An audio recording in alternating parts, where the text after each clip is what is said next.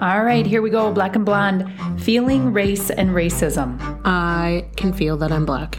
And I don't know, I have no feeling. I'm blonde. I can't feel that, Natasha. You don't feel that in your bones? Mm-mm. Oh. Well, Uh, welcome to the pod. welcome. Welcome back. Welcome back. Welcome back. It's a million degrees outside. It is hotter than Yeah, it's just hot. That's what we're going to say about that. It's been a week. It has. I mean, it has been a week. How many times on the pod do you think we start with? It's been a week. every week. I'm we're and yet we don't always really do much, but it, it appears that a never lot do- happens. We never do anything, but it's like our weeks are something. They are really How does something. that happen? I don't know. Do you again? I think it's the slowing down and talking about your week. I wonder if everybody's week is filled with things, but people Yeah. just move through it and they don't That's probably fair. spend 30 minutes every week spending well actually spending about 15 lamenting about it. Yeah. Shall we start lamenting? Yeah, let's start. What are you going to start with? Well, it's Braces Gate. It is. Uh, Caden has started the process at the tender age of six and like Oof. three quarters. Can almost. I, I'm so proud of him though. So he got his expander in this week. Just Um, a champ. and he has done well, but it's been hard. Like the food situation, the sleep situation. I mean, there's a lot of The slobber. the slobber. There's a lot of impact of this on his like regular routine and his regular health. That is just a lot. Like you would just think, okay, get some braces. Plus, he's like seven, so mm-hmm. not quite seven, almost. But you put something in his mouth that is uncomfortable. It's metal. This expander across the back of his teeth, and then you ask him to try to describe it. Like he's not at a, he's not 13 when mo- like a lot of kids get these things to be able to explain what hurts, how it feels, and so it's just been Here's a little story to just bring it to life for our listeners. So Natasha Oh, tells me he has to learn to swallow. Kind of, you have to because there's this bar going across the back of your mouth, and yeah. Just uh, listener, just swallow right now. You don't have to think that hard about it. Your tongue just does what it's supposed to do. Now there's this metal bar between his two back molars that whatever. So he sleepover every time we have sleepover pizza delivery. Like Mm-hmm. that's just become the thing. Pizza delivery, we're talking to him about take really small bites, take really small bites. all- chew. And chew. Like really small bites, chew to get this food down underneath this bar, get it down your throat. Toward the end of the dinner, we hear kind of a just a small like Like a gag. like a little gag, right? You go over there, ask him to open his mouth, and you see Near, nearly a full breadstick. Nearly a full breadstick and uh, stuck on the roof of his mouth, between wedged between the roof of his mouth and the expander. so you get a toothpick. Yes, and I'm trying to get it out, but let's just be clear. The only way to get it out is to push it back towards his throat. So I'm trying to push it like to the Or to get him to spit it out. right, but he can't get it out. Right, like it's stuck. wedged in there. Right. So I'm trying to get it like back into the side so we can kind of like get it. I mean, it was gross. First of all, I heard look, she's looking. So Natasha's doing this, and then looking over at me and, and making the facial expression of like, Ooh. Yeah, it was gross. so that happened. We got her out. You got it out. You pushed it to the side, got it down. Got it out, but then I mean, it is hard for him to eat and chew and just like Mm-hmm. a lot of soft food weekend. we're learning about you know like he is learning Mm-hmm. i should say like how to chew something and when he was eating last night what was he eating last night was it noodles Mm-hmm, probably. i don't know. And we were watching him chew. Or no he was having a snack and we were watching him chew and he was chewing with the front of his mouth. He just looked yeah. bizarre but i mean but he's handling it amazing. He's got to crank this thing. You you have to crank this thing for 14 days to widen this which then we learned will also make the space between his front teeth wider which it's already like you I mean, his front teeth are about to become molars. totally. I mean the kid i trust i'm going to trust the process that in the end he's going to have a fully formed Let me just say it. The purpose of an expander is literally to break the bone in your roof of your mouth and let a new bone, bone form in the space that is broken to expand. How, awful and this is what I'm doing to my child. yeah real awful Okay. all right well anyways handling like a champ you are as well because you do not like anything to do with teeth I mean, my biggest fear when he was born is that he'd be born with teeth. Mm-hmm. Yes, which Gross. didn't happen, but oh all my right. God. So that happened this week. Well, it was also a rough week in our home for us. I was sick most of the week, but just like this weird sick, like not, Not no COVID. COVID, took the tests, um, just I don't know, not good. You were off. I was it was not well.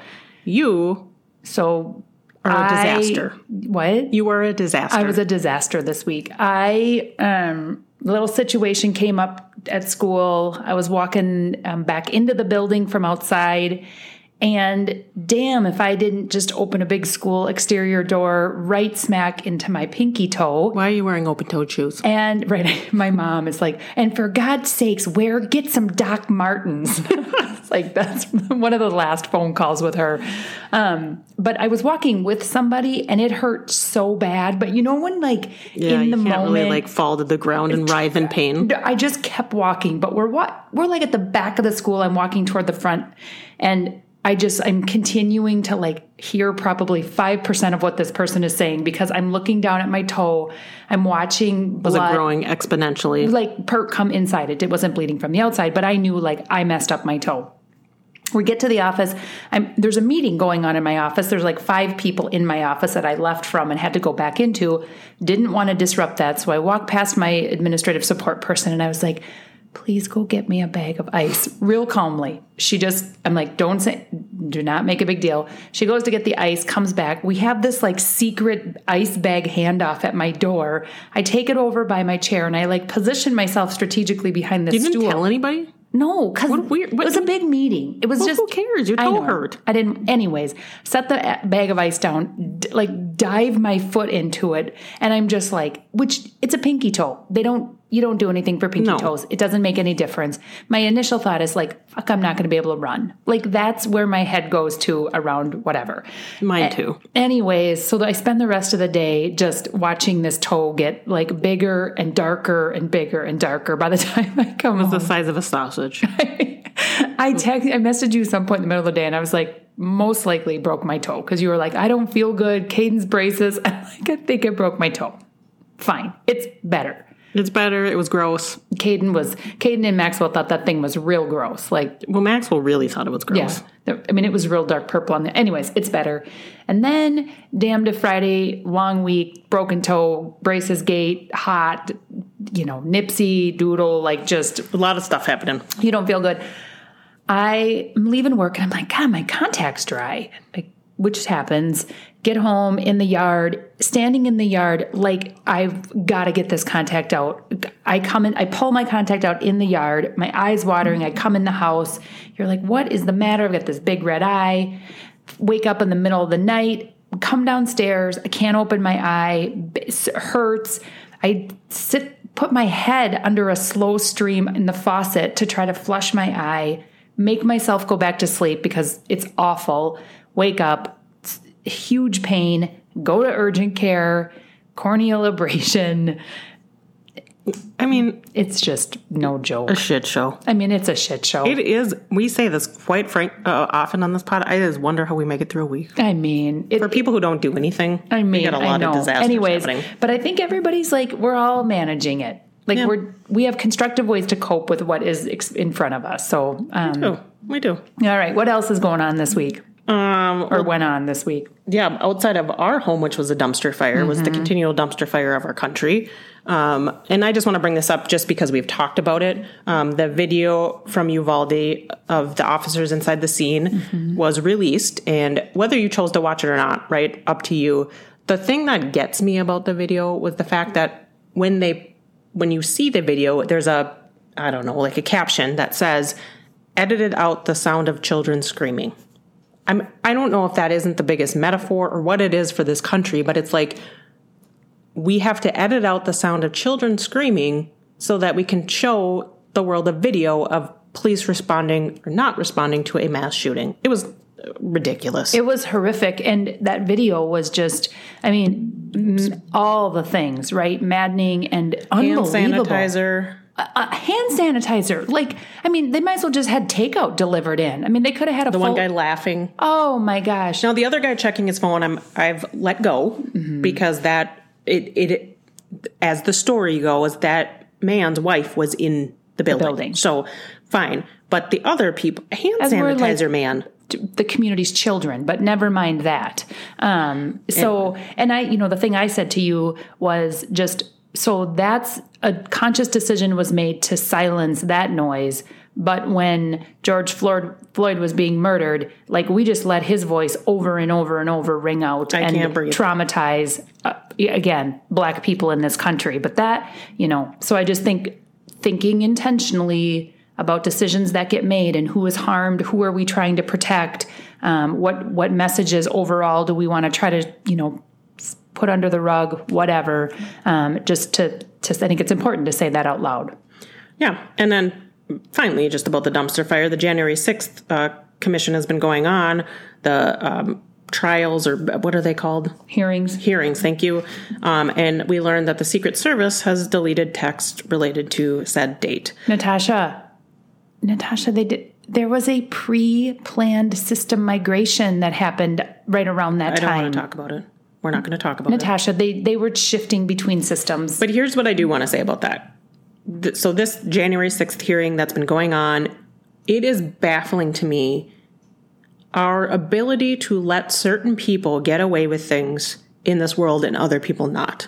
And whether you want to put race involved in that, now I do, but whether or not you want to doesn't matter. But our country is so able to allow certain people to just get away with something and other people to not. It's it's like a rigged game. And it is. I mean, I'll I, I will bring race into it. I mean, it's the power that lies within the white supremacist system, and what are we trying to uphold, and who has power? Yeah. And so, But can we move on to good news? yeah, what's the opposite of dumpster fire? That's what I was going to ask you because this is not dumpster fire news. Um, I don't know. Okay, we'll think about what We will. We got to think of what is our definition Our of. Yeah. Okay. Um, so if you didn't see, and even if you're not a big fan of space, um, the James Webb Telescope. As in like outer space. Outer space, yes. The James Webb Telescope showed us some new pictures of the galaxy, which we haven't seen clearer pictures since the Hubble telescope. Amazing. and it is it is pretty fascinating. It almost looks fake because it's so clear and detailed, and it's like it's like someone's drawing. It looks a lot like uh, the carpet of a bowling alley, but it's really cool.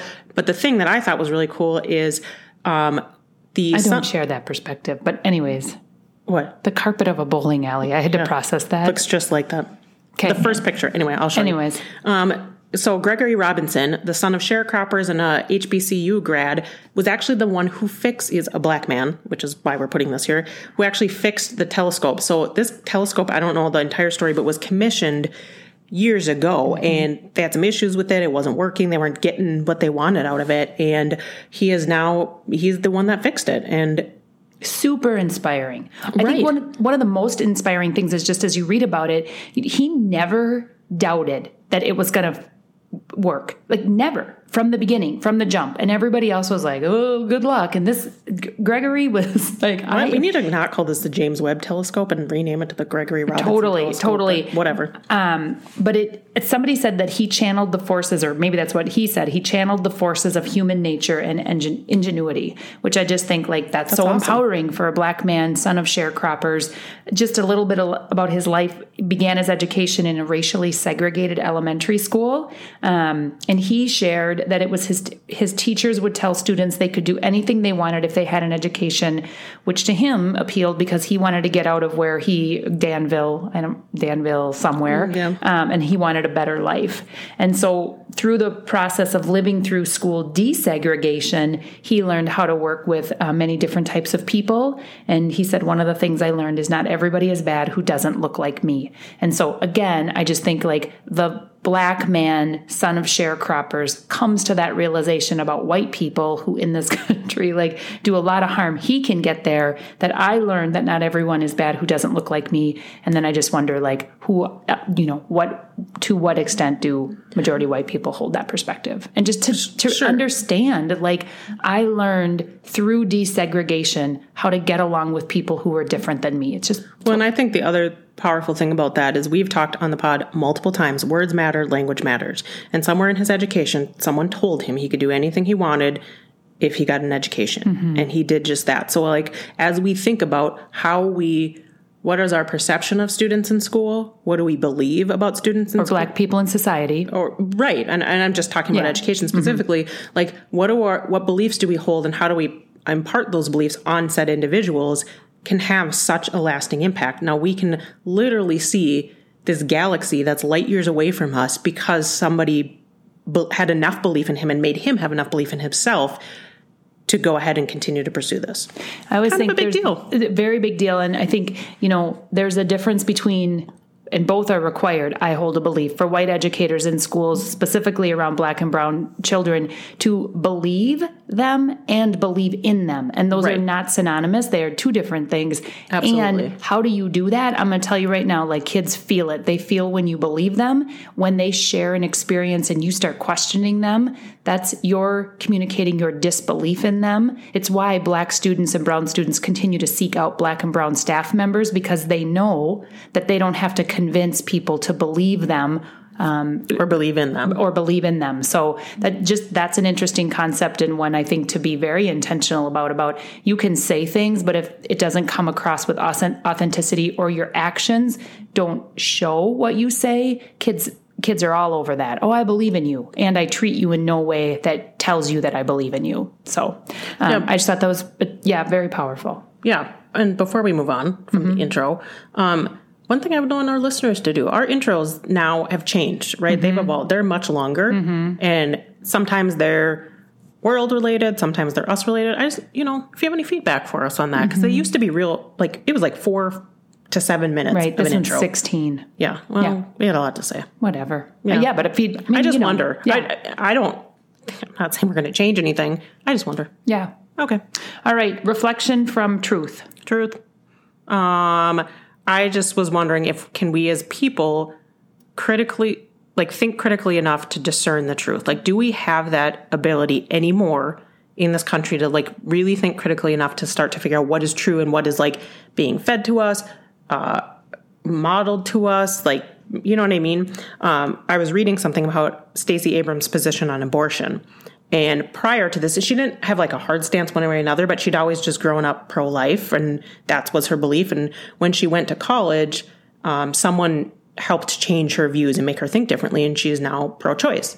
Um, and so I just think like, how was she able to at that time in her life to think critically enough to start to discern the truth and start to figure out what what is real in this and what have I been always been told? What did my environment bring to me? You know that kind of thing. So I just that was my reflection. I love that reflection because I think it just what I think about is like, can you ever get there if you're never hearing different perspectives and experiencing in place or putting yourself in places where you see different perspectives acting, you know, in practice.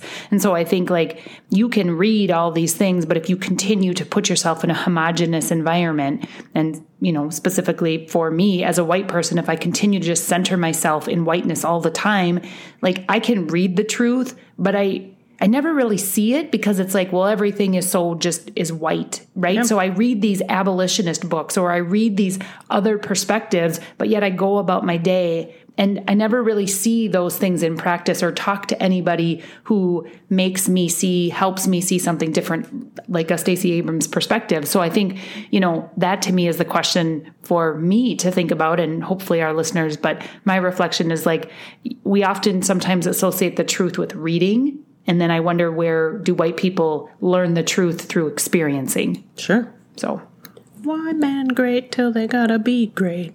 all right. So this week, uh, the episode Do you title not is have a reflection? what? Do you not have a reflection? Well, that was my reflection. oh, I didn't. I mean, Yeah, we didn't kind of like Sorry. turn to just you by yourself. Yeah, that I mean Okay. that was Okay. kind of it. All right. I Yeah. just didn't know if you had more to say. All right. Uh, so then the topic today is feeling race and racism. What a lovely feeling. And we said we got here kind of an extension from last week's conversation about the truth, plus Mm-hmm. um, one of the four books that I'm currently reading. I mean, yeah. I mean, that's how we're getting to a lot these days. It's from your readings. Do you from think the Holy? Gospel? From what? The Holy Gospel.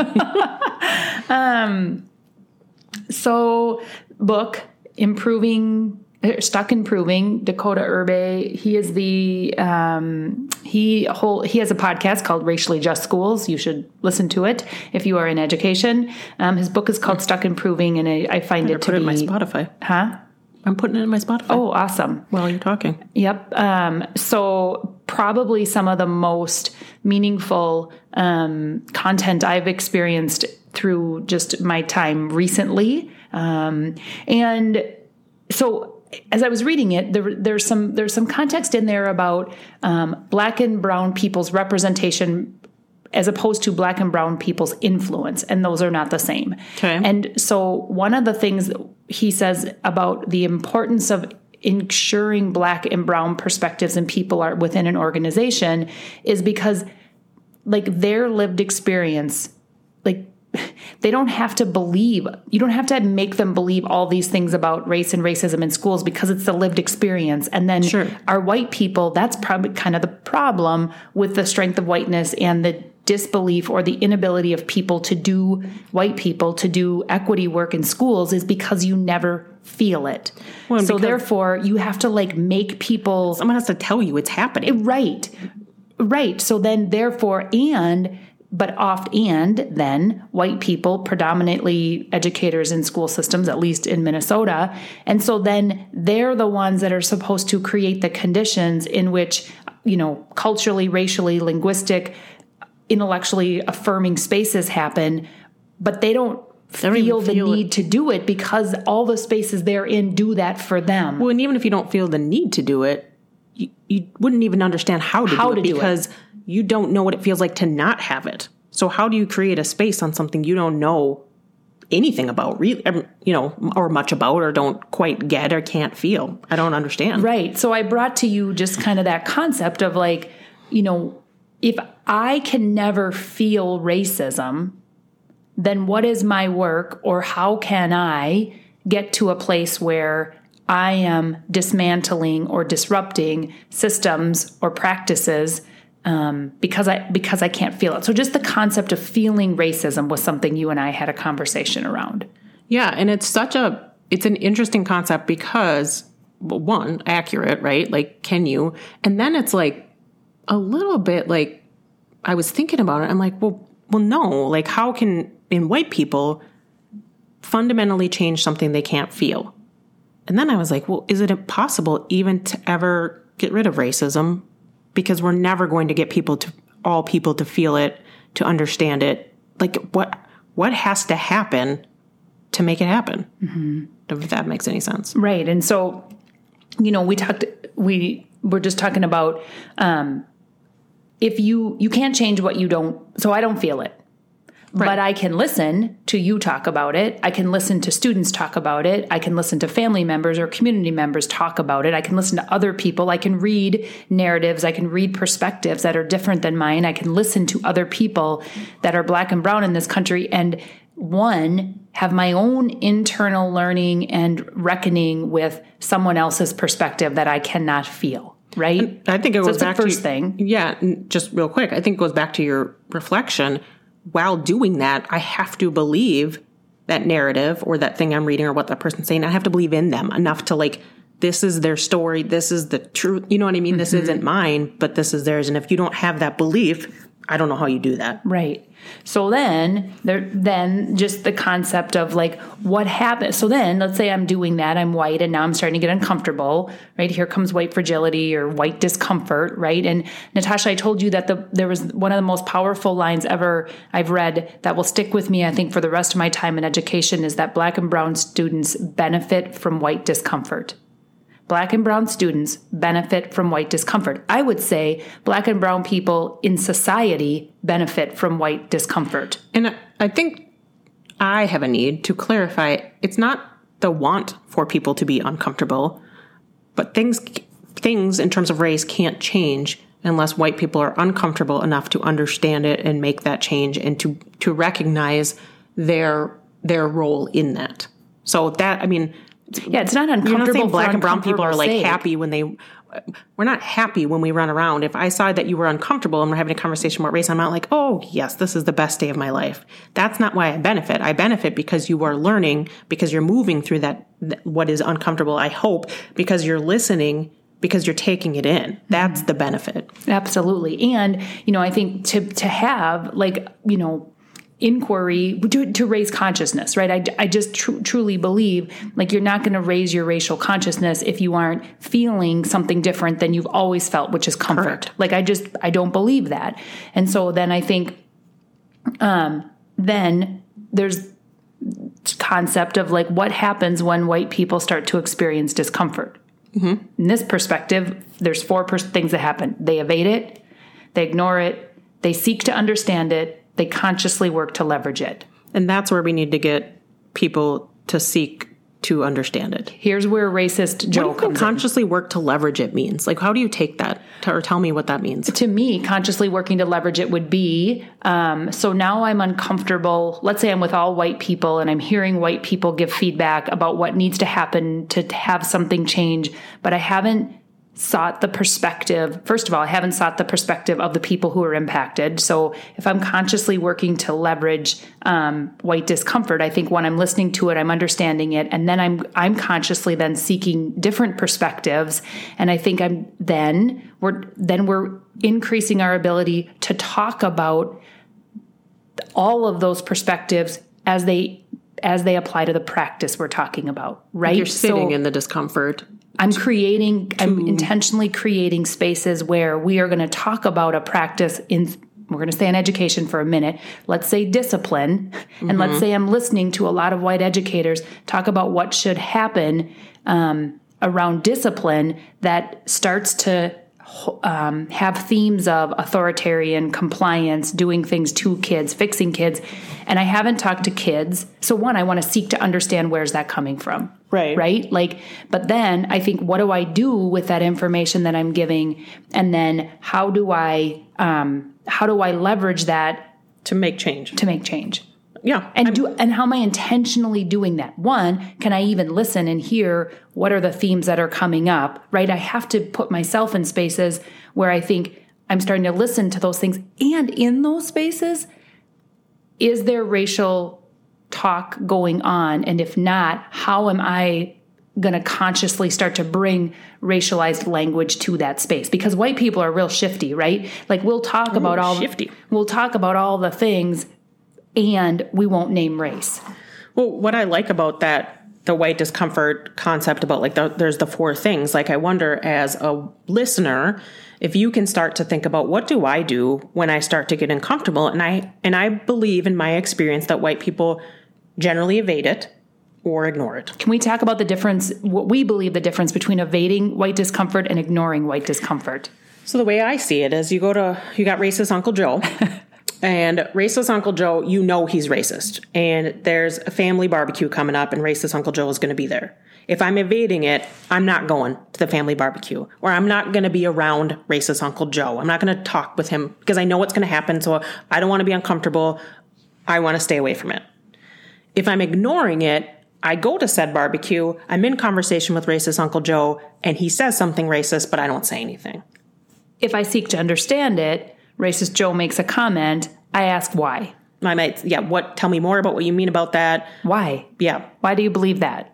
If I consciously work to leverage it, I might be in conversation. Now, racist Uncle Joe's probably an extreme, but maybe the people that are in that sphere, I might have some racial talk, self talk, and that people can hear that they would understand and start to hear my language and work to leverage like that.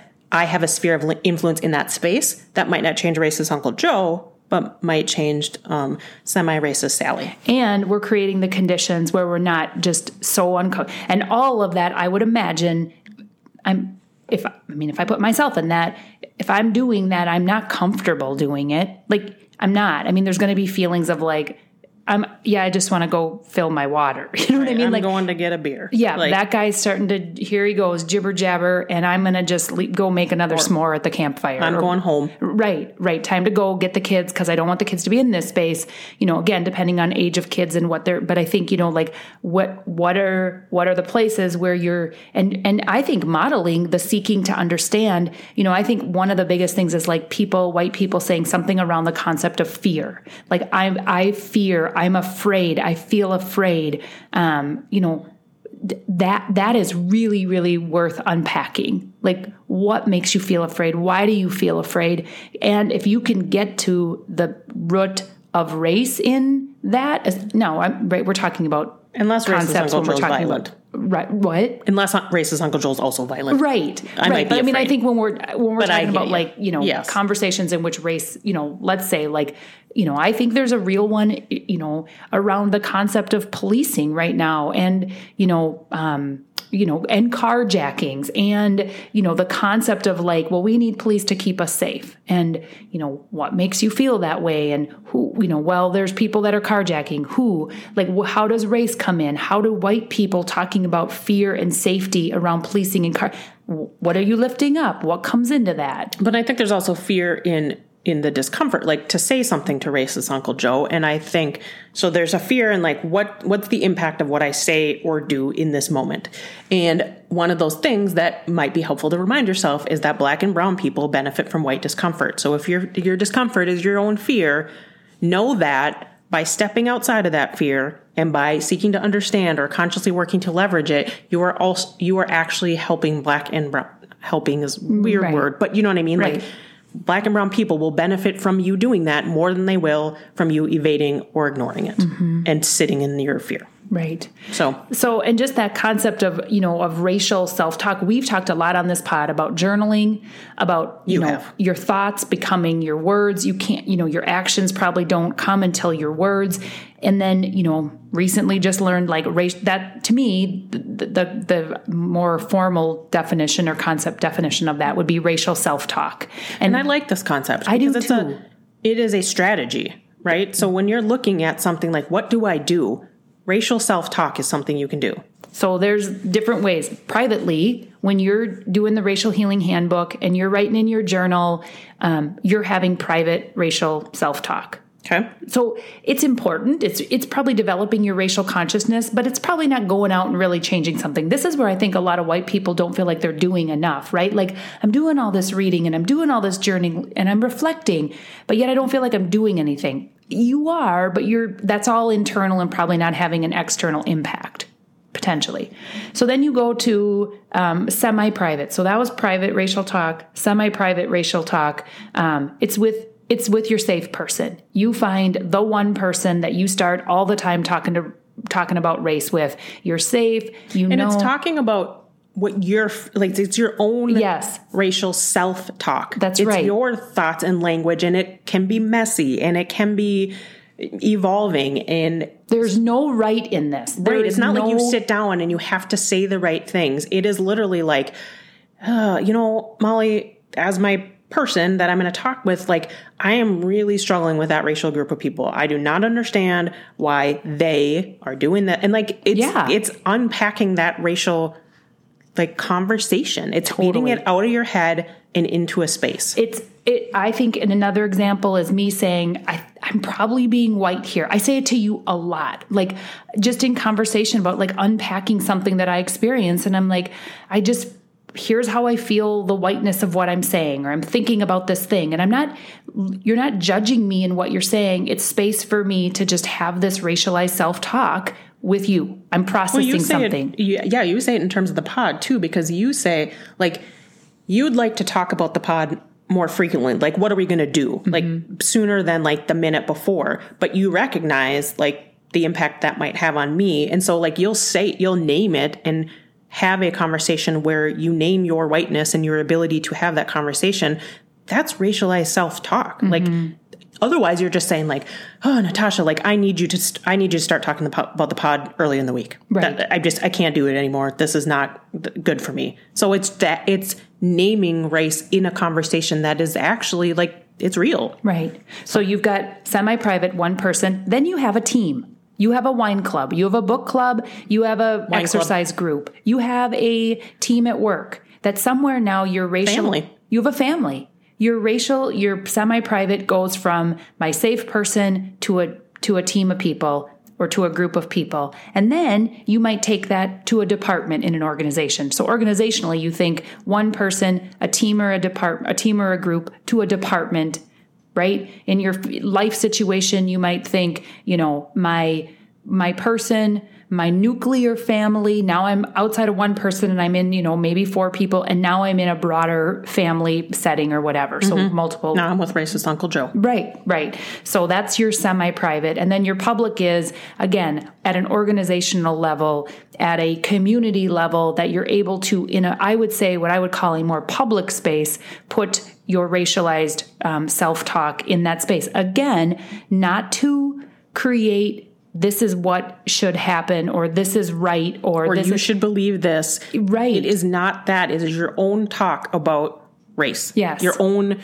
internal talk that's coming outside. So I think the act, you know, they're here. We haven't done this in a while with our listeners, but so we're talking strategy today. We're giving you, um, I think, a really great activity, a reflection activity, and then an action activity. One to start to internally think about, you know, how much private racial self talk are you doing, and in what ways?